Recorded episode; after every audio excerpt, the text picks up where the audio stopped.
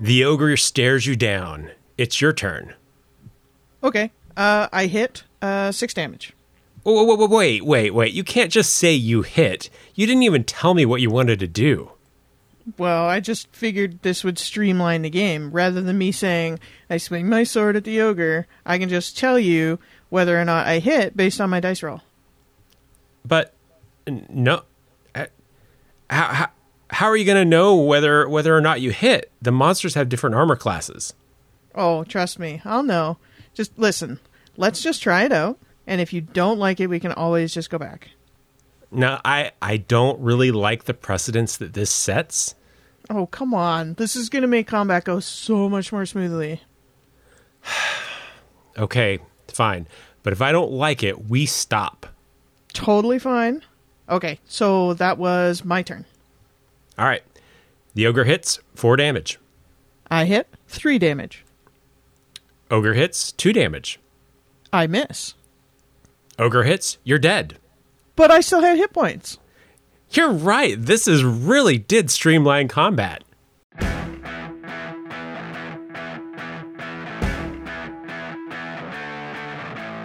This time on Becoming DM, we're talking about making combat more fun and challenging for your players. Hey everyone, this is John. And this is Danielle. And before we get started, let's maybe talk about why we're doing this, what the purpose of this episode is. I, and I think that there's a couple of big reasons that that we've thought about putting this episode together. First off, if you run a lot of combat, it can sometimes start to become a boring slog where, where you really are just rolling dice back and forth to see who misses and who hits and and if you have a really bad run of dice it can seem like it's going on forever because everybody just keeps missing Oh, it can get so bogged down sometimes. Well, slog, I believe is it. It it can get pretty bad. The other thing is sometimes it's it's uh, you can end up with um, a struggle to actually challenge your players in combat. I know that I kind of run into this um, probably more often than I would like to, but uh, I like just throwing monsters after monsters at your players. Um, it doesn't really make it that much more challenging as much as like you said just a slog yeah and i know that we talked a little bit about this in our uh, our resource constraining episode uh, and and and constraining resources is a great way to make combat more challenging but we're really going to today focus more on the actual combat itself rather than what leads up to it so keep that resource constraint stuff in mind and and definitely use that to help out your your game in the uh, in the long run. But today we're focused on on combat itself. Um, and and because combat is really a large part of of most games i mean unless you're running a, some sort of political intrigue um, that's why we want to talk about it. We want to make it more fun for you as the DM as well as the players and more interesting and also make it easier to challenge your players as they go through this stuff.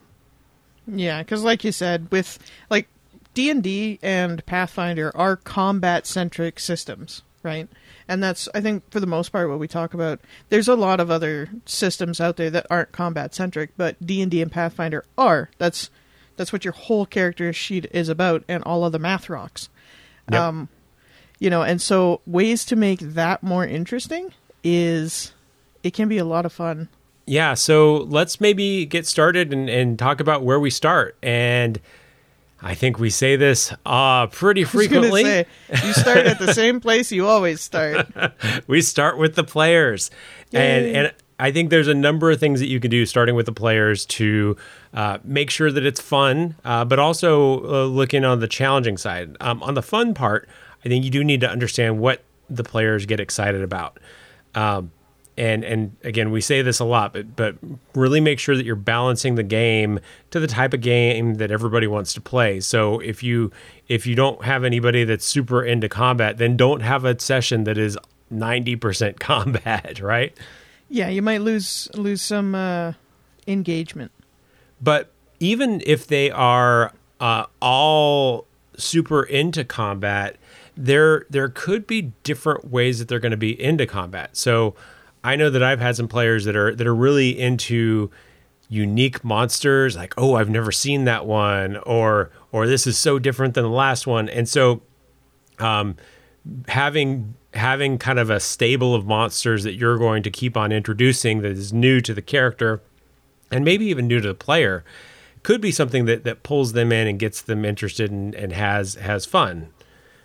Well, some people love that, and then you have the verses of that. I have one player at my table who would be, and uh, this this behooves me. He would be just as happy if every single session, week on week on week on week, was just fifty goblins that he had to slaughter. Yeah, some some people just enjoy getting that that kill count up there and being able to say, "Yeah, we look at that. We killed 50 goblins. Let's move on. I don't care that I got 30 experience. I killed 50 goblins." Yeah, it's the best way to spend your level 15. um, so so what are th- what other things that should we uh, think about when we're talking about players? When we're talking about players, I think that an aspect that um, I've I, I'm I'm I usually am aware of, but I actually kind of find it a little bit hard to implement sometimes, is truly understanding the party makeup and where their strengths and weaknesses are. Like mm-hmm. some of it's more easy than others. Like if you have an entire party that doesn't have a bow, you know that's that's pretty easy. but if your party is generally balanced on its own, um, finding their weaknesses, and yet it's it's a little bit of DM metagaming where you're you're structuring a challenge or a combat to be more challenging for your players. But that's also kind of our job is is to make that challenge, right? Yeah, and when we say DM metagaming, we're not saying completely structure the encounter so that it completely negates anything that the party can do. Um, we're saying construct the challenge in a way that maybe they have to think about something differently. Maybe they have to approach it differently than because I know that I've seen groups, I've even been in groups as a player where you just get into this groove and you're like, well, this is how we this is how we beat combat, so we're just going to keep doing this over and over again, wash, rinse, repeat. And and everything just just works and you you change up a couple of little things so that maybe one or two of the things that they usually do don't work and they really have to to adjust their whole mindset about how they're how they how they approach this combat.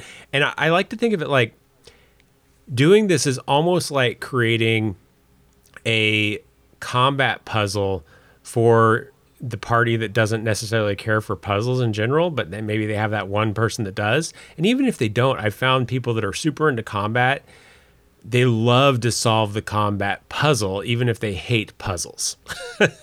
That's that's a really really good way of looking at it. Just thinking about it as a combat puzzle, um, because you know we've all practiced planning puzzles, right? Mm-hmm. And it's just a matter of finding the pieces and uh, kind of like where they fit, I guess.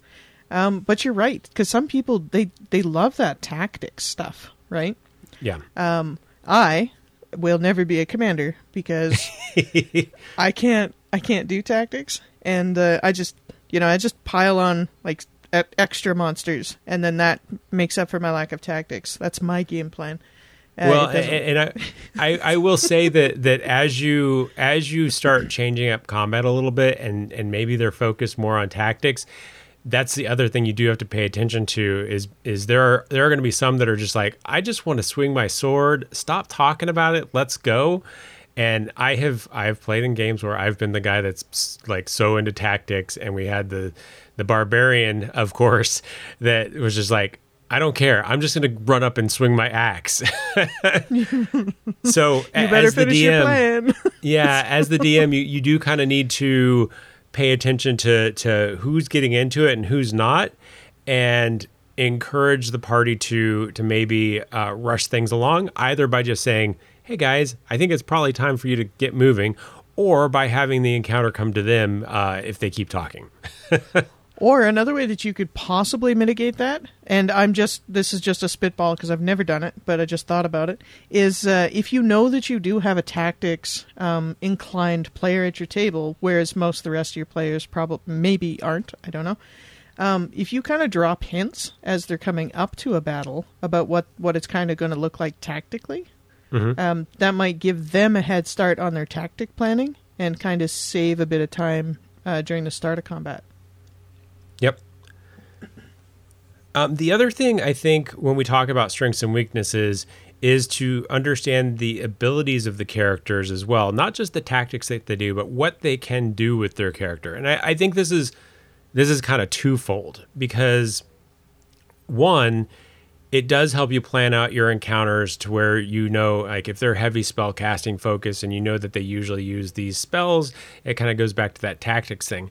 The other thing that i do a fair amount because i i have recently been running games for a lot of newer players is by understanding their character when they are going into combat i will proactively make some suggestions like hey uh, mr rogue you just hit that guy with your sword and did some damage and your buddy was standing right next to him, you can do a sneak attack. Just say I sneak attack because that mm-hmm. gets called after after you hit.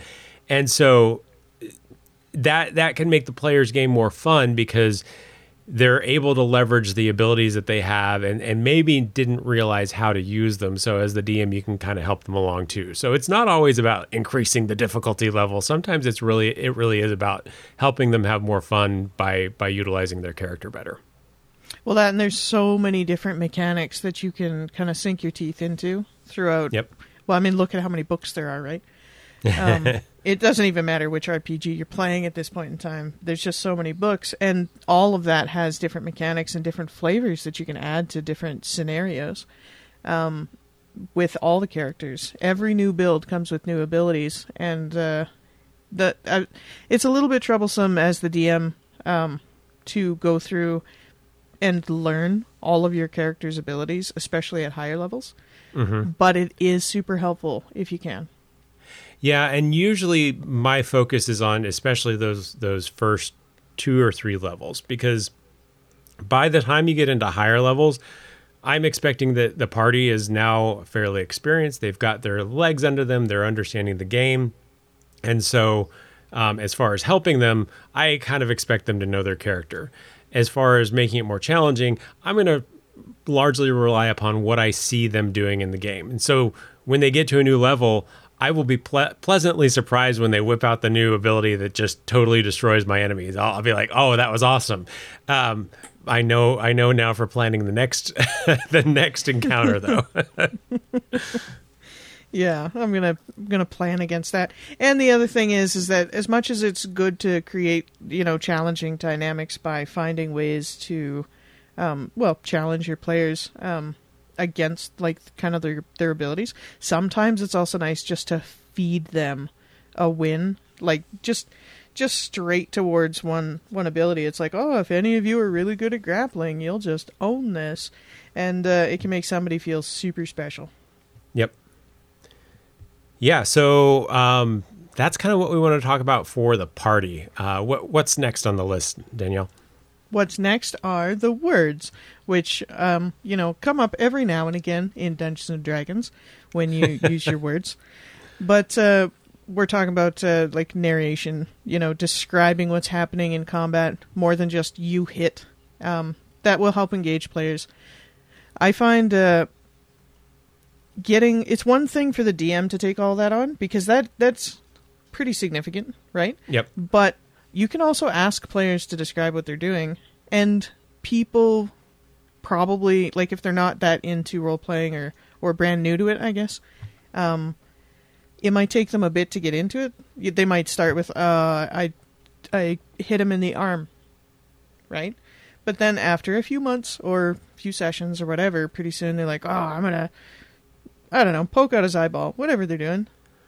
Well, I, I, find a good place to start with that if if that's what you're looking to do, and especially if you have characters that are not used to it, and even if you've got characters that are players that that have played for a while, if you haven't done this in your game before, they may be like, "What? What? What, what are you doing?" And so, a good place to start is on critical hits because it, it doesn't obviously happen all the time, and it's like their character's shining moment because they got this awesome hit and so they can you can say all right tell me what happens. And and so they can kind of describe that. And and then once they get more familiar with that and more comfortable you can expand it to other other types of hit. But, but critical hits i think are a great way to do that. I started doing that with my pathfinder game and got some weird looks for a little while. And there's still a couple that, that are not super into it, but there's there's a couple that that uh, that do seem to enjoy doing that. That's a good way to like kind of slowly ease people into it too, because like you said, it doesn't happen all the time, and so it's not this constant burden that some people might see it as. I, I think that one of the toughest parts as as the DM, if you're doing all of them, is making sure that you don't continue just repeating yourself over and over and over again because then it gets to be just like you hit. Um, uh, you you you gash him and it slices down his face and and lodges in his shoulder. And if you say that every time, well, how many shoulders does this guy have? Like, has it has it been lopped off yet? And and and oh, I did this the last eight times. Am I, is that the only move that I know? And just stuff like that. So I try to try to make it varied, and I think the next couple of uh, things that we're going to talk about are some ways to um, to make that that varied. And I'll I'll take the first one just because it's something that I have firsthand experience with. Um, borrow you can borrow some tactics from text based games. Uh, so. Darkwind, who who used to be a uh, a sponsor of the show, was a text based game. I played it going through college, and um, and it was kind of like D and D but text based, and and you didn't roll dice. You just said kill such and such, and then it ran combat through. And every time you hit, it had a it had a hit message, and based upon how hard you hit, like whether it was a critical or or whether you rolled higher damage or whatever, it had a different type of message. Now, it only had maybe half a dozen types of hit messages based of, and and so as a player you could very quickly tell oh it says tiny cubes of flesh that means i did the most damage i could possibly do uh, my my kind of suggestion here is to take that and and build it as kind of a, a scaled tier system and have multiple messages that you could you could choose from. So uh, and you could have that scaled tier system based on um, how much they rolled above the AC, the amount of damage that they did, the amount of HP left on the on the creature, um, and and if you have maybe four or five tiers, depending upon which one of those you choose, and then you have, let's say, half a dozen to a dozen messages that you've kind of worked out, then chances are that you're not going to end up repeating yourself a lot. Yeah, you might like a couple of times in a combat have a have something repeated, but but that's okay, I think. I really like that idea because, uh, well, number one, I like it because you said um, have a scaled tier system, and immediately in my mind, I'm already making an Excel document, and I love Excel documents, and uh, so that made me happy. But I do like the idea of kind of having something pre-prepared, right? Because like you like you said, is is you can end up kind of um, getting repetitious. Be like, Yep. well, you you're constantly doing the same thing, and it's really hard to come up with a bunch of descriptors on the fly. Like, how many times does your party attack in in a single combat, especially if there's Yeah. multiple enemies? You could have to come up with twenty five descriptors, um, just r- right off the top of your head. Not to mention the fact that uh, you can all like. There's also um, a different variety of descriptors based off the weapon types, right? Yep. Because there's uh, what slashing, uh, piercing, bludgeoning, and then not to mention all of your magic stuff, right? Fire, acid. Um, Ice but even if all that stuff, yeah, even if we just take the base three slash pierce bludgeon, I mean, you can't say you slice through his skin when they hit him with a you know a two by four. well, I mean, depends on how sharp the two by four is. like, it hasn't been sanded in ages. Um, uh, but kind of having having a pre-made list, and then you could break it down into your different uh, different damage types depending on how into Excel you are.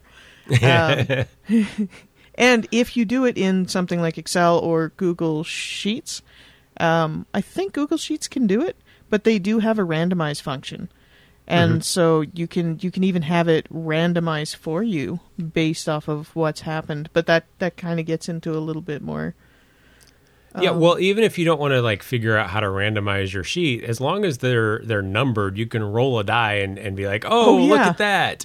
Dice. Oh yeah, we have got- dice in this game. I got so excited about Excel, I forgot about dice. wow. yeah. I think that perfectly explains how much I love Excel. Oh, but yeah, so you can you can just number them, and you don't have to figure out the functions. And uh, yeah, so just make make twenty of like uh, each type, and then like you said before, if you have everything kind of scaled, you know, depending on how you want to go, you know, how much above AC did they hit, or how much damage did they do, or how much HP do they have left, you can you can really build something out that's really cool. And the best part is is that it would be really easy at the table and not take those critical mental DM resources to do to do, while still adding that awesome flavor to combat. And and I think the other kind of neat thing that you can do when you do this is if you do have it kind of in that tier structure, then what you're saying can in a way that you're not getting down to numbers and nuts and bolts, it can communicate um, how well they did against this creature. Uh, so rather than them just being like, "Oh, great, I did six hit points of damage," I I don't really know how good that is. If you're tying it to like the level of hit points of the creature, then they can they can like you can have your messages be reflected of like what they look like when they get hit and stuff like that rather than the actual damage or you could have both combined together. But it's a it's a way to communicate how well they're doing without getting so uh, so nitty gritty I do I do enjoy that because I think I I for me personally I feel like it always takes a little bit of the flavor and the realism out of the game when you're only ever talking about hit points versus the actual impact because you're tr- you're trying to make believe that this is all real right? That's kind of Right. like the goal of, of imagination. And uh, when everything just kind of turns into math uh, I feel like it kind of there's a huge disconnect. I know what there is for me anyways.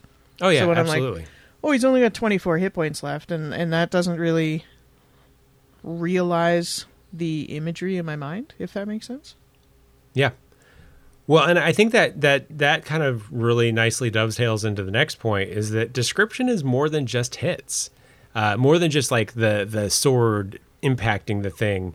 Um, remember that that the enemies that they're fighting, in most cases, in a lot of cases, not all cases, they're going to feel pain. So you can describe their reaction to to getting hit as well. Um, and then one of my favorite things to do if, is, is if it's an intelligent enemy is to have banter and and and have them kind of on their turn make comments and wisecracks and stuff like that um, to the party, especially if the party is is just having a bad night rolling and is is missing or doing really low damage. Then they sneer and grunt and like, "Ah, you couldn't kill a fly," and, and stupid stuff like that. And it, it's it's it's fun because the players get more invested i think when they're being kind of made fun of by the by the enemy. They're like oh i'm gonna take you down. And, and it get, like just amps up the level of excitement in the game especially as they get a hit like oh yeah take that. And then they start to banter back and it's just this kind of cool little thing that i've seen happen um, during combat. Do you do you like ever have your enemies banter like that? I've uh, predominantly, most of my games, I'm very monster centric when it comes to combats, and I don't know why. But uh, I recently, just like the other night, now this isn't the first time it's ever happened, but just a couple nights ago, I had them run into. Actually, they tried to attack somebody who they, they should not have tried to attack. And so banter did ensue, and it played out basically exactly like you said. The more that my character was like, wow, you guys kind of really suck at your jobs. And uh, my my party just got like more and more upset, and like the PCs were offended. They're like, "Oh no, I'm amazing. I'm level eleven or whatever they are. we can take you," and they and they couldn't. well, and, and, to that banter, I would say that if you're going to use this in your in your combat, you can do the same thing that we were just talking about with with the hit descriptions, and and create kind of a list of banter that that certain types of characters might, certain types of enemies might use, um, so that again. The, the goal here is to to streamline it to where it's not bogging down the game, but still have these elements in where where people are having more fun, they're getting more engaged and stuff like that. Mm-hmm. And I just so you you had said just before this little thing about the enemies they're fighting probably feeling pain. Describe mm-hmm. their reaction, and uh, I just in my mind when you said that I was like, oh, that's such a great idea, but I also feel like if this is something you've never done before and you just go and you just full send it in in like a session and all of your all of your your creatures or whatever are feeling like all of this excruciating pain i feel like that could really throw off your party so it might be another one of those like start with a sprinkle and then lay it on a little bit thicker later well, and I, I think that the with any of the tips that we're talking about here, if you haven't done them, don't just jump into the deep end. Try them out. See what see what works for you. See what the what the players respond to because not everything is going to like if you implement everything in this you're you're going to honestly make combat take a lot longer because there's just we've got a bunch of tips here. Um, and, and and the party may not not care about 60%, 70% of it. So so introduce them kind of one at a time, see what uh, gets a reaction and and when you get it then like be like okay this is what i need to keep coming back to. Um, don't just say all right every time this person gets hit i'm going to provide you how much pain that they're feeling. Because one thing that'll happen is if you do that they'll be like man we are doing awesome or they could be like, "Oh, I feel bad." yeah, that's what I'd be worried about. All of a sudden, they just stop killing monsters. It's like I don't, I don't like this anymore. I was having fun killing things, but now my feelings hurt.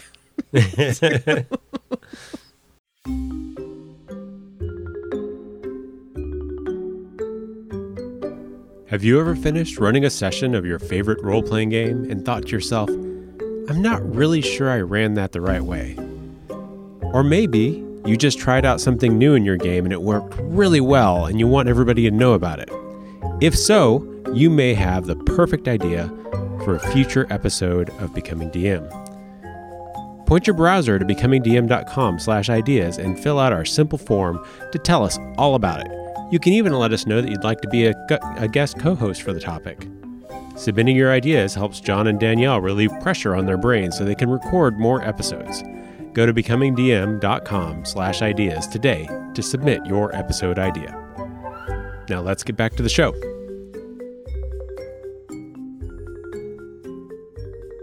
So I think that's like the description topics that we wanted to, to talk about. So let's move on to terrain. Sounds good.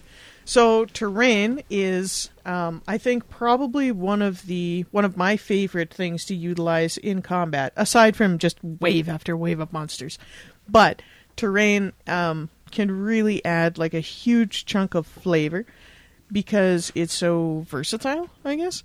Um, I mean, there's basic stuff with terrain, like it provides cover. There's mechanics for that, super easy. People want to hide behind things, especially when there's an archer and uh, or you know maybe your party wants to hide behind things because you've thrown an archer at them, and this gives them an opportunity to uh, kind of do something about that and kind of get out of the way, and so it can it can benefit in that regard. But there's so much more fun you can have with it. And the interesting thing is, I I've played in a fair number of games as as a player, and I feel like terrain is almost one of the most underutilized things in combat so often I find our party in this wide open field, wide open cave, whatever. And it's just like okay, we're taking pot shots, or we're, or we're soccer soccer soccer balling the the, the enemy. Sorry, I, I use that to refer to like when when all the party like surrounds an enemy, like a bunch of kid, little five year olds at a soccer game, f- football for my international uh, listeners, and they just like all try to kick the ball.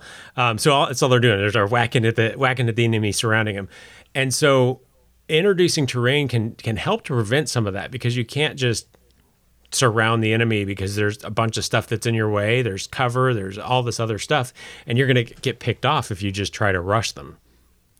I think personally, um, one of the issues that I find with kind of how pen and paper tabletop RPGs um, kind of go, and the it's kind of hard to mitigate this issue without spending a lot of money or getting really mm-hmm. crafty, is that the only way to kind of like map out dungeons is on like graph paper or just sketching it out, right?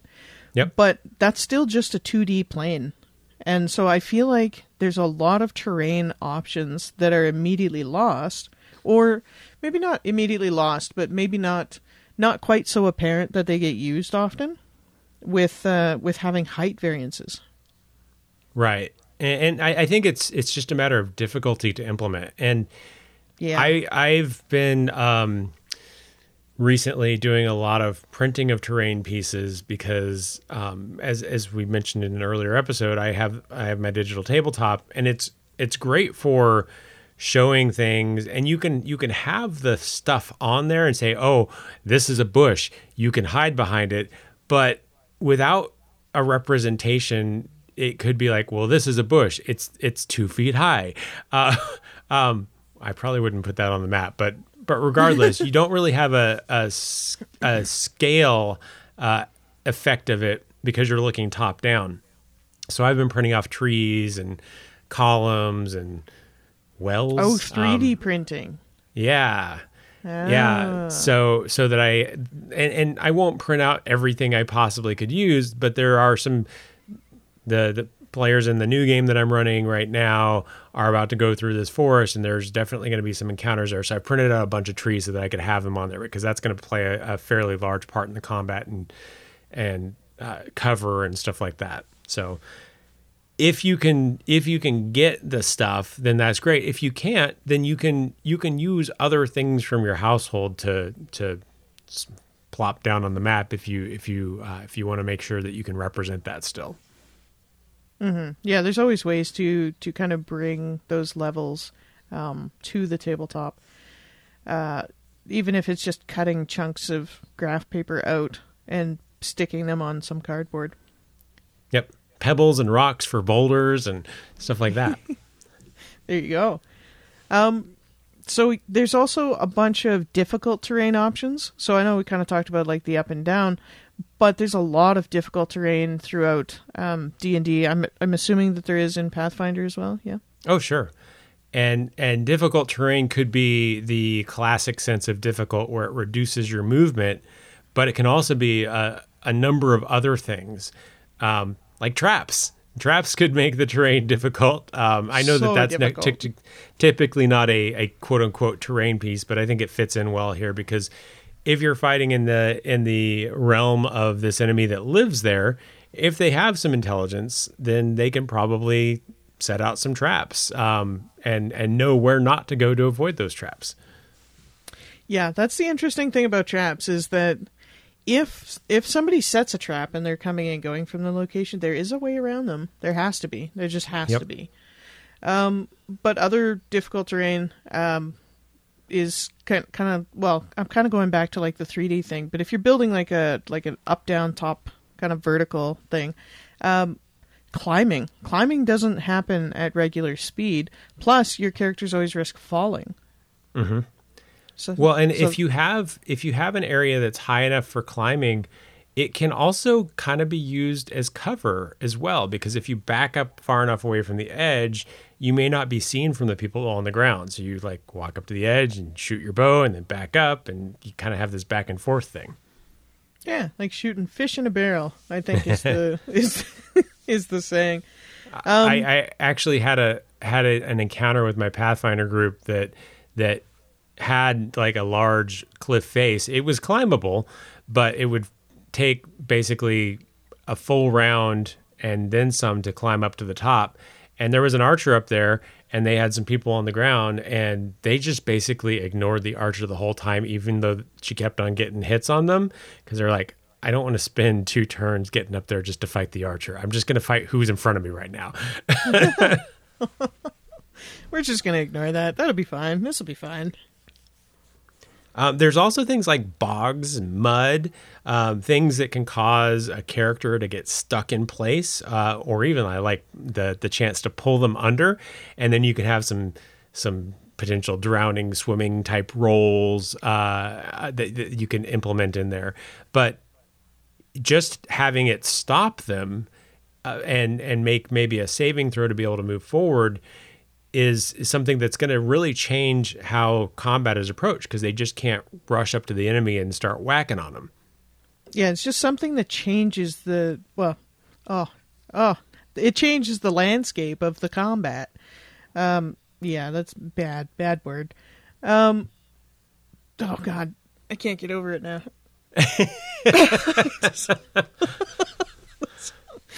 but uh, I uh, I feel like I used the wrong word there. I feel like uh, whatever. Anyways, um, Change it, it could- changes the landscape of the battlefield, is what it does. the battlefield. Thank you. I was I knew that Say something it happened that there. yeah. Um yeah, so if you can interrupt how they usually do combat by, you know, just just a bog, right? They just have to make one save to go through, but that's going to change in a large degree how they're going to approach the combat as a whole. Yep. Um, similar to that is like a water feature that separates uh, the party from the enemies. So if you've got a lot of ranged enemies shooting across this this pond, lake, whatever, sure it may not stop them from getting to the enemies, but it's going to cause them to slow down. If they're going to cross straight across, maybe have to do some swimming checks, and depending upon the characters, like we had we had a uh, the the fighter, the strong dude, just continually failed his swimming checks. And so so every time there was water, you're just like, nope, I'm not getting in there. Somebody else has to go. Not my problem. Um, and then one of my favorites is is dynamic terrain. So we've talked about bogs and mud and water, and those are kind of stationary. They're going to stay put where they're at. But dynamic terrain is is things that are going to actually be moving with the battlefield. So I think mudslides, avalanches, maybe an exploding volcano, earthquakes that that open up cracks and stuff like that. Things that are actually going to have an impact on the characters as they move around the battlefield um, and possibly even do damage. Maybe move them on the battlefield. I like the mudslides that like they have to roll to to see if they stay on their feet, and if they don't, it moves them twenty feet down or something like that. Um, things like that. Yeah, actively displacing the party, which will uh, definitely shake up the tactics. But when you're talking about dynamic terrain, and I agree with you on this part, dynamic terrain is my favorite as well. There's also different types of dynamic terrain. So there's there's natural dynamic, so that would be like your mudslide, which kind of whisks your party away on a stream of mud. And uh, but you can also have enemy um, generated dynamic terrain. So say they're fighting a giant in I don't know some sort of temple or something, but the giant is super strong, and he he kind of sees that some of the party is is moved ahead and they're fighting with him. Some of the party is is held back, so he can shoulder and knock over um, giant columns, right? And it'll he can he can interrupt travel ways. He can interrupt line of sights and uh, just by knocking things over i mean this is a giant he just throw a big rock too but enemies can change the terrain during combat as well and considering that enemies can change the terrain allowing your pcs some control over the environment as well now i think most of the time i've never i think only once have i had a pc suggest to me that they were just going to flood the entire landscape um, but you can offer these ideas kind of to your players, right? So you can they're playing and you announce to whoever has the highest perception check. It's like, "Hey, you just you notice that over there on that dam or whatever, there's a tiny little pinhole next to this log or something, and if somebody were to hit that really hard, the whole dam would would blow, right? Yeah, and I think that that's something that that we as DMs need to be comfortable with and that the players need to get used to as well. The fact that the that the battlefield is not immutable. It, it, can change. It can it can change either through natural actions or through actions of the players or the enemies. And as you mentioned with the giant knocking stuff over, you also have enemy spellcasters that can do environmental type effects that can then cascade into other things. So oh, just yeah. getting comfortable with the fact that that just because I have this map in front of here of in front of me that I've draw, drawn out and it's so beautiful doesn't mean that somebody can't come and trash part of it to make it more difficult for the players or the or the enemy. Yeah, they're trashing everything else. Why not trash the battlefield map? um, we we've really been talking about stuff that that kind of slows down, potentially damages the players, stuff like that. But the other thing that you could do with this is add aspects to it that can speed up travel. Uh, so the the I one that I've used a couple of times is a secret net network of tunnels that maybe runs underground, where the the enemy can transport themselves to other parts of the parts of the battlefield, avoiding some of this um, difficult terrain, and pop up and take pot shots at the party from behind or whatever. And if the party finds them, they could absolutely try and make use of them as long as they're they're they're appropriately sized, um, which they may not always be. So you just have to consider that when you're when you're when you're planning stuff like this. Um, another thing is is maybe magical portals. I've I actually did this very recently with my Pathfinder game where there were a bunch of different color style portals on the on the map and they would move you either to another dimension or to another part of the battlefield depending upon which one you went to and the enemies of course had been around here so they knew which portal did what and they could use them to their advantage and eventually the, the players figured it out but it, it was kind of fun to see them like okay, the red one is bad. Don't go to the red one. the blue one takes you over there and, and just like work it out amongst themselves. Again, back to that combat as a puzzle. I'm just thinking, like, I'm picturing that mid combat. They see an enemy go through blue portal. They come out green portal. They shoot a bow at you. You're standing next to red portal. You're like, oh, I totally got this. Boom, you're on the fire plane. You're like, oh no. this was the worst decision.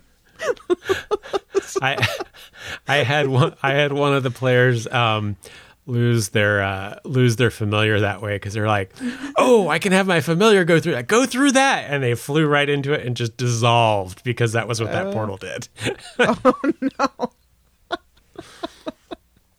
so fun stuff. yeah, super. Uh, uh, I bet it was an exciting combat. It was. Beyond the terrain, I think you also have to really understand how you use your enemies. And we have um, our occasional series of uh, of uh, my favorite monster that talks about a, a little bit about um, tactics and stuff like that on how to use how to use enemies and, and things like that, uh, which you could you could definitely look, look at. There's also books and websites. The monsters know what they're doing and stuff like that that can help you understand the types of tactics that, that might be used. But aside from just reading those things, let's talk about some tips. So, Danielle, you want to get us started off here? I think the most important thing is is really just to. I find for me, I guess, uh, researching the monster. Mm-hmm. Right. The more you know about the monster, and I'm not saying like spend four hours doing it, but I mean, when I first started DMing, I would open up the book and be like, "Oh, goblin, right? Grab that, and then uh, this thing that looks scary, and it has the appropriate CR rating, and so I would just slap that in there, and then I would find partway through the combat, uh, my creature that was supposed to be the hard creature died terribly, but I didn't read. I mean, I was expecting it to die, but not that bad, and uh, and then later on, you're like, you're like, how did that happen? And you're reading through it, and you're like, oh, this thing had damage reduction two or something like that and uh, it's just something that you kind of missed, but that plays into their CR. Not to mention mm-hmm. all their special abilities, which can add some serious flavor to the battle zone. Yeah, and I think that that with knowing how to play them, keeping an eye on the actual stat block, uh, what their stats are, intelligence, wisdom, strength, dexterity, that's going to kind of inform you how this uh, enemy exists, what what their what their what their primary way of acting, especially in combat, is going to be. If they're if they're really intelligent, they're going to lay out traps. They're gonna they're gonna have a plan of attack, a strategy, maybe maybe an ambush or something like that. Whereas if if it's really low on the on the intelligence stats but super high in the strength, they're obviously going to be a bruiser that comes in and just tries to knock down anything it can. Uh, but knowing your stats helps you kind of figure that out and and figure out how you're going to play them, and then and then you're right. The the special attacks I think are, are super important as well. Well, especially when you read into what some of them do. I used a, a monster the other day that had swim by attack, and uh, it's kind of like fly by attack. Uh, this mm-hmm. is, but uh, they they just run up, attack, and run away, and my party just couldn't catch the thing, and uh, it was it was so much lower of a level than my party was, and it got very dangerous very quickly. But that was the benefit of knowing what that special attack was. It it made the combat very very interesting, and my party was completely engaged, even though it was wildly dangerous for them. Yeah, and just sim- simply throwing in something like a creature that can fly, that that can fly and and attack that way, totally changes, especially if the characters were not expecting a creature that could fly. um, it totally changes how they approach and and what what may come out. And then you've got things like lair actions and and things that the creature can do if they're in their lair that that responds to uh, uh, actions that the party take, um, which again does more damage or, or levels the playing field somehow or just gives the, the, the enemy an advantage. Well, that and so I, I I'll be honest, I've never actually used anything that has lair actions before. And mm-hmm. to my knowledge, they like the lair itself has its own initiative order, doesn't it? Um, gosh, now you're going to quiz me, and I, am not. I'm not going to remember. I do like Answer there. My there question. are. Yeah, the, I, I, think lair actions are going to going to take part after they. It can take part after the player takes a turn. That lair action can take place. Oh, um, oh yeah, something like that. I could be remembering this incorrectly, though. I should have looked into that because the lair actions was sitting right in front of me. but I have I have read up on some some different lair actions, and it's a really good way to kind of add that that big chunk of extra flavor and danger um, to kind of like a BBEG or just a general high danger monster without having to throw in a bunch of minions because the lair itself kind of acts as the minions. Yep. Well, and and you kind of alluded to this earlier with resistances, immunities, and vulnerabilities. Do not miss those because those mm. those play a big part into what the CR is. So if you're not using lair actions, you're not using res- resistances, immunities, vulnerabilities, you're not using special attacks. You're basically every time you do that, you're significantly reducing the the challenge rating of that enemy. And so if you're wondering why do they keep on rolling over this? This was twice their level CR. Um, well, that might be why. Not to mention, without all of the special little flavor bits, basically all you're doing is just producing meat sacks in different shapes. Yeah, and you're you're you're you're basically boiling it down to roll to hit and and see who see who falls to the bunching bag first. Yeah. Instead, let's light them on fire. Yep. Um, speaking of resistances, immunities, and vulnerabilities, I I think that um, one of the things that I really like to do is to use a combination of enemies that make sense to go together that have res- have um, those resistances i'm not going to say all of them uh, resistances that that work together. So for instance um, in pathfinder like i like to mix uh, skeletons with zombies because skeletons have have resistance to um, piercing and slashing damage but zombies don't and so, again, back to that kind of puzzle of combat, figuring out what works best to kill this thing that you're fighting. yeah, if you if you mix stuff up like that, um, especially when when you're getting into resistances, you can you can really start to mess things up because, like you said, it's the pu- it's the puzzle of combat. I love that. Um, because maybe only two of your party members have piercing weapons, so they're trying to focus on the skeletons, or no, they're trying to focus on the zombies, Yep. and then the rest of your party is trying to focus on the other things, and that's going to change how your party interacts with that combat um, from their their status quo. Yeah.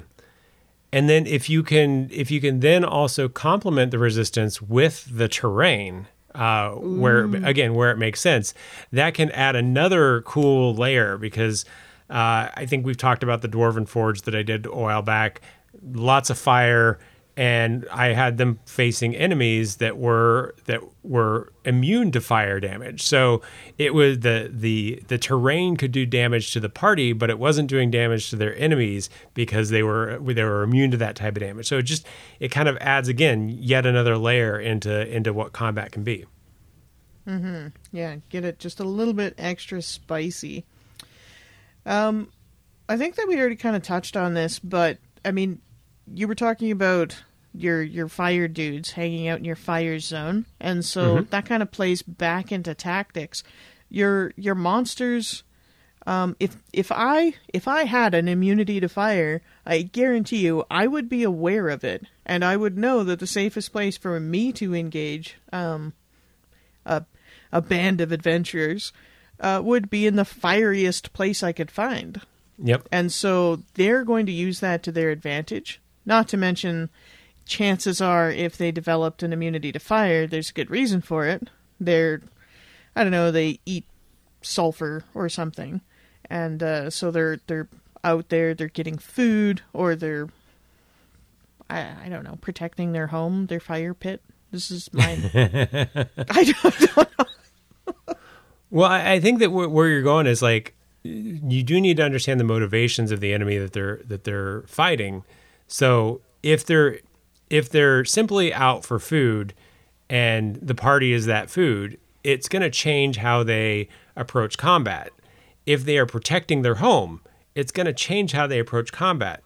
If they are a hired mercenary, it's definitely going to change how they pr- approach combat because if if if you're hired and things start going south, you're you're probably not going to stick around. Like this isn't worth it. I'm out of here. Um, if you're hunting for food and you knock the first character down, you're probably not going to worry about the others. You're going to try and drag them off to have your have your meal rather than fight the other adventurers that are there well armed to the teeth. Yeah, my my snack is already ready. I'm done. Yeah. And I, I will say one thing here is, and I it took me a little while to get over this. If they have mind control abilities, don't be afraid to use them. It Ooh. it it yeah, it can it it's really interesting to see what happens and if you've got players that are really good at the role playing aspect, they'll roll with it. So, uh, we were uh, we had a fight with a um, oh, I'm not going to remember the name of the creature now. Oh well, Mind a creature a creature that, that could that basically it was a water creature that could do Oh. do some mind control stuff. Um and the the beefiest of the of the of the team was the one that obviously got up there close and he got tentacled and slimed and mind controlled and basically got told to go and attack um, one of the party members. And and you can see the anguish in their face like i'm the one that does the most damage per round and now i have to go and fight my party member and so it, it does like again back to that do you need minions if you can mind control the party maybe not Yeah, you could uh, generate your own minions, and they would be extremely dangerous minions, especially if they're mind controlled, because you could you could uh, get them to use some of their equipment. yep Yeah. Um, another thing that you can do is to layer your enemies. So if you've got, uh, um, I, if you've got a bunch of melee, right, and so everybody's just all of your dudes are melee, uh, your party gets a pretty good idea about how this combat's going to go and how they can work with it. But if you can kind of mix things up and build a balanced party, I guess, for yourself, right? Just like your part or like your PCs kind of have a balanced party. You got some melee, you got some ranged, you got some spellcasters. You can do the same thing with your uh, with your bad guys. Yeah, and even if you have all of the same type of enemy, you've got a bunch of goblins. Some of those goblins can be advancing with swords. Some of them can be sticking back with their short bow to fire. And then if you've got like goblin shamans or whatever they are, they could cast spells and stuff like that. Um, but an additional layer to that layering, wow, that sounded well, uh, um, is that you can also include a combination of flying and ground based combatants. So again, changing the dynamics of, of how combat's approached. Not everything that you're fighting is on the ground now. You've got these things swooping down to to latch on and suck out your blood or whatever and and and and trying to make the decision on who you attack first. Yeah, would definitely. uh, Well, I uh, I don't want to say it again, but I led up to it. It would definitely change the way that your players approach the combat. I just, oh, ouch. Um, yeah, not gonna jump back onto that train. But uh, another thing that's important to note is that it's not just combat. So when when when when we talk about combat, or at least when I talk about combat, I'm usually thinking I smack it with my sword. But there's a lot of other things that can kind of play into combat that will make it much more challenging um, and interesting and exciting. Uh, one thing that's that's fun to do is that you can include other activities that the party has to accomplish uh, during the combat in order to, um, you know, succeed or survive. Uh, I think you had something for this, didn't you? Yeah, uh, you can make it to where they have to ensure a ritual completes. Uh, my party was dealing with this demon that was way, way, way uh, outleagued them. There, there, was no chance that they could stand toe to toe in combat. But the religious leaders of the of this town said we have the ability to do this ritual to banish them, but it takes some time. And so and so the combat was was less focused on we have to kill these enemies and more focused on we have to make sure that this ritual completes. If one of the religious leaders gets dragged out of the, the the ritual circle, we have to like go and rescue them and drag them back. And and so in addition to fighting enemies that, that were like the, the demon's minion because even though the demon had them outclassed, I was still including minions because you just got to. and and so in addition to fighting them, they were they were having to watch the people in the circle. They were having to make sure that that they weren't getting killed or dragged off or anything like that. And I had a I had a time frame, a number of rounds that had to be complete a number of rounds where the, the circle had to be complete and the ritual had to be performed in order for the ritual to be completed. And once that did, it, it banished the demon and, and combat was basically over. But it made for an interesting kind of balance because do you fight the enemies that are coming at you in hopes that you kill them before they get to the bad guys? Do you stand near the circle so that you can rescue the the ritual bearers? Um, do you taunt the demon so that he doesn't attack the ritual bearers, which some did decide to do and uh, barely made it? but but it it, it allows uh, it, it adds in a lot more choice than just I'm going to go and point my point my axe at this enemy and fight them. Uh, there there are a lot of different things that you can choose from to do there. I like that too because it uh, you you had mentioned something earlier about soccer, um, and I feel like this this would prevent that from happening too. Because sometimes if if the goal is just you know remove all enemies from the battlefield, your your players will end up what what did you call it? Oh, I I I, I, I said soccer balling, but like I just refer to it as the the five year old soccer players around the ball. yeah, and and they'll just jump on one one person, one enemy, whatever, and just deal with it until it's done, and then just move kind of systematically through the battlefield.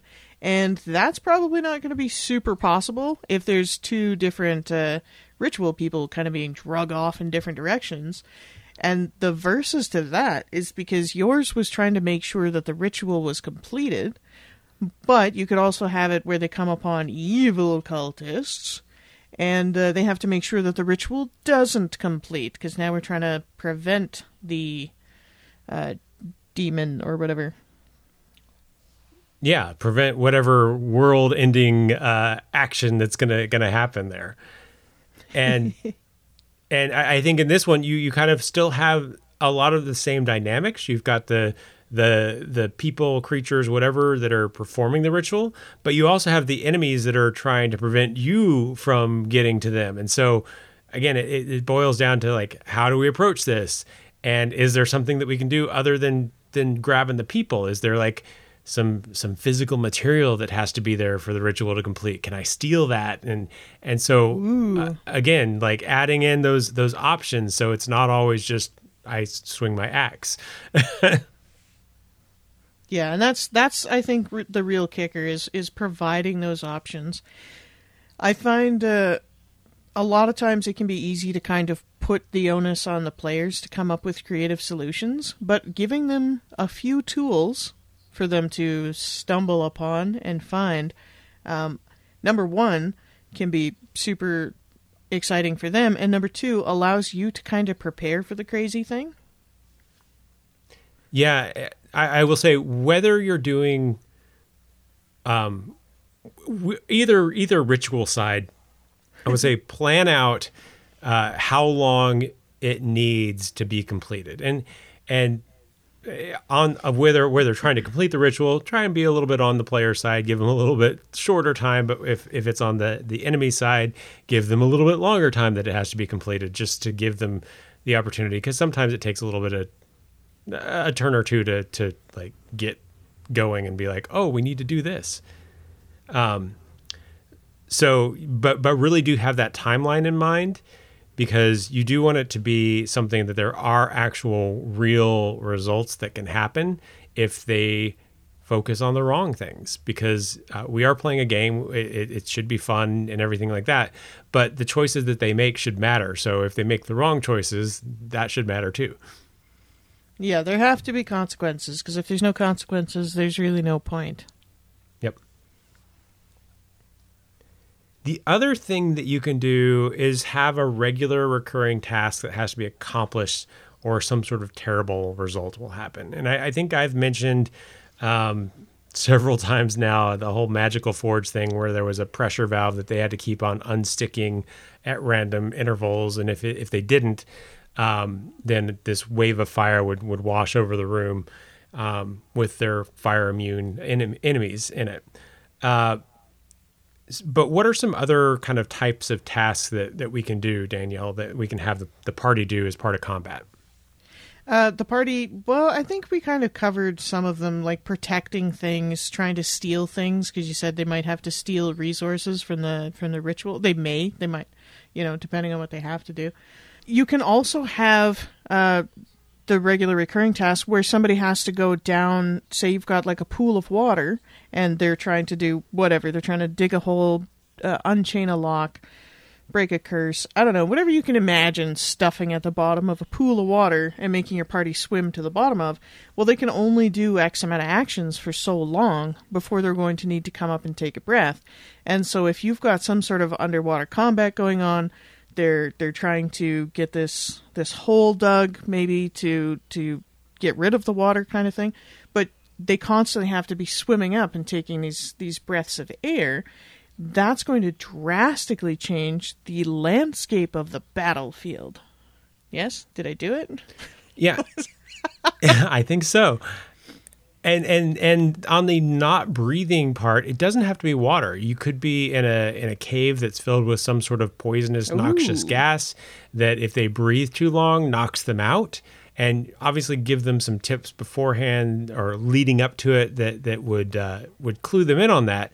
But or or during combat you see one of your NPC companions pass out and it's obvious that it's from the from the noxious fumes but they can they can leave the cave and take a breath and come back but the the combat is still going on when that happens. So just think of ways that that you can make them almost like have tasks that that require them to leave combat um, and make that decision. Because if they if they stay on sure they can stay on for a little bit and they may take damage or whatever but eventually it's going to to be to the point where they're not going to stay standing if they stay on. So they they have to make the choice at the right time to leave combat catch their breath and come back in.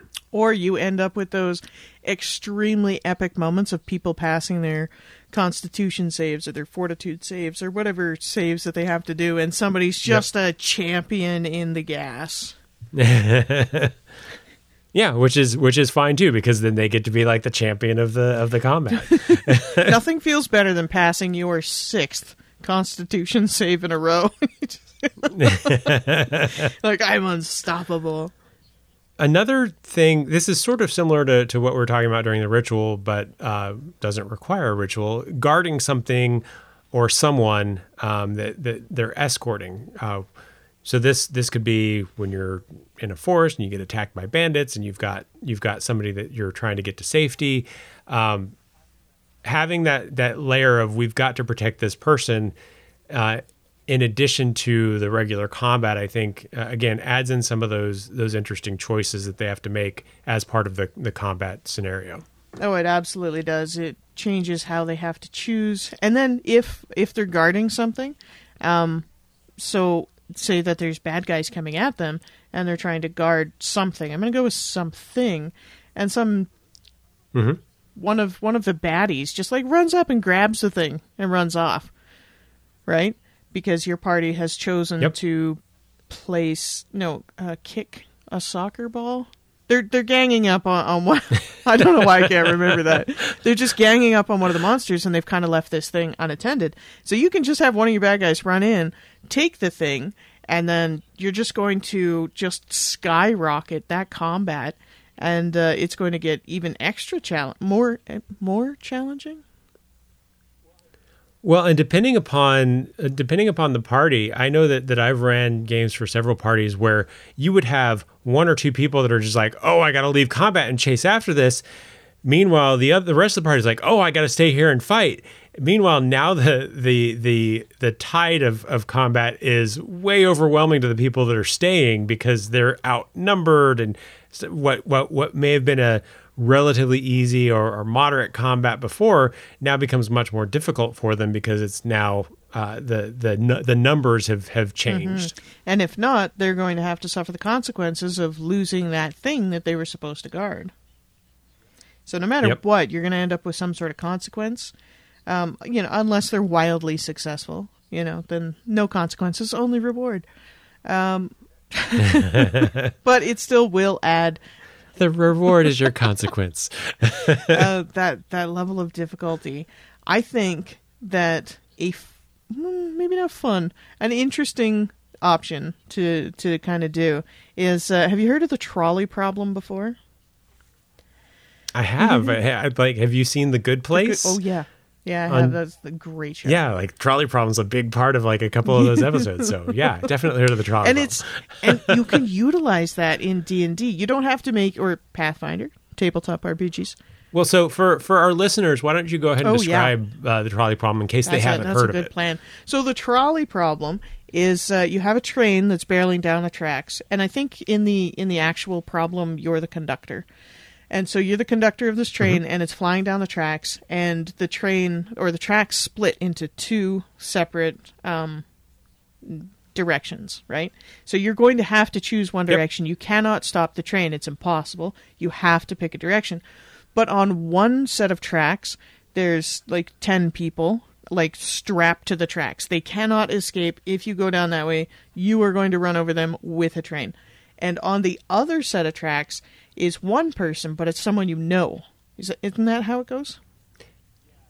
Yeah, the the one person is somebody that you know, maybe they're close to you. Where the ten people could be complete strangers mm-hmm. and or acquaintances or yeah, something just like that. not not as uh, relationally close to you or emotionally close, and you have to choose which direction that train is going to go down because it's going to go down one of the tracks, but you have to choose. And so you can fold this into D&D too. Um, you can use a, an NPC that they really like. I, I keep seeing a lot of uh, TikTok posts about Boblin the Goblin. I just I like the name. I don't know what it references to, but uh, it is a fun name to say. And uh, so there was a there was a meme out there Oh, about okay. Boblin the Goblin, as well as as well as Sam Smorkle. I remember Sam Smorkle. Um, but so you got you got the Goblin friend Friendo on one set of tracks, and the party loves Friendo, and on the other set of tra- the tracks is like the entire population of a village or something. Um, but Right. I guess I shouldn't have used tracks. So you you've got this uh, landslide, The metaphorical tracks. and you can kind of fit this in however you want, whatever works with what you're doing. But say there's uh, I don't know, some sort of catastrophe that's coming, and your party has the opportunity to choose kind of which, which direction it's going or how it's going to influence the world around them. But there's only two or three choices, and all of them are going to have a very specific consequence that they are very aware of. Yep, and then and then you kind of get into those uh, gray shades of gray decision making, and and uh, it it it just adds in that uh, that additional ph- philosophical layer to the game as well. We keep on saying know, layers. on there's this, so uh, many layers. this, it's like uh, an onion. layers and layers in landscape. there, there- there's a lot of layers in landscape to combat. I can tell you that. if I know one thing. Um, So, did we have anything else that we were going to talk about, or is that is I, that it? Is there another layer we could put in? Um, hmm.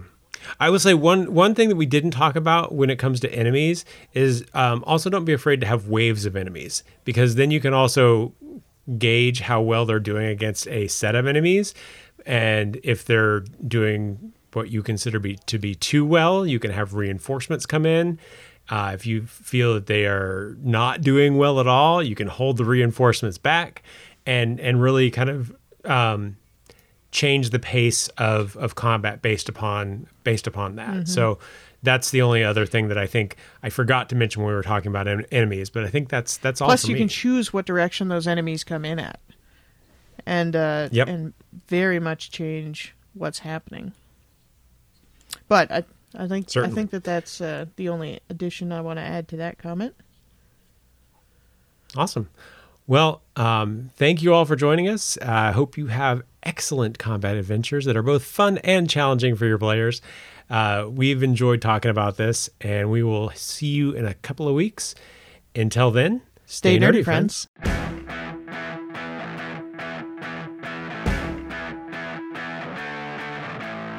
Thanks for joining us again. Make sure to share the show with friends to help grow our audience.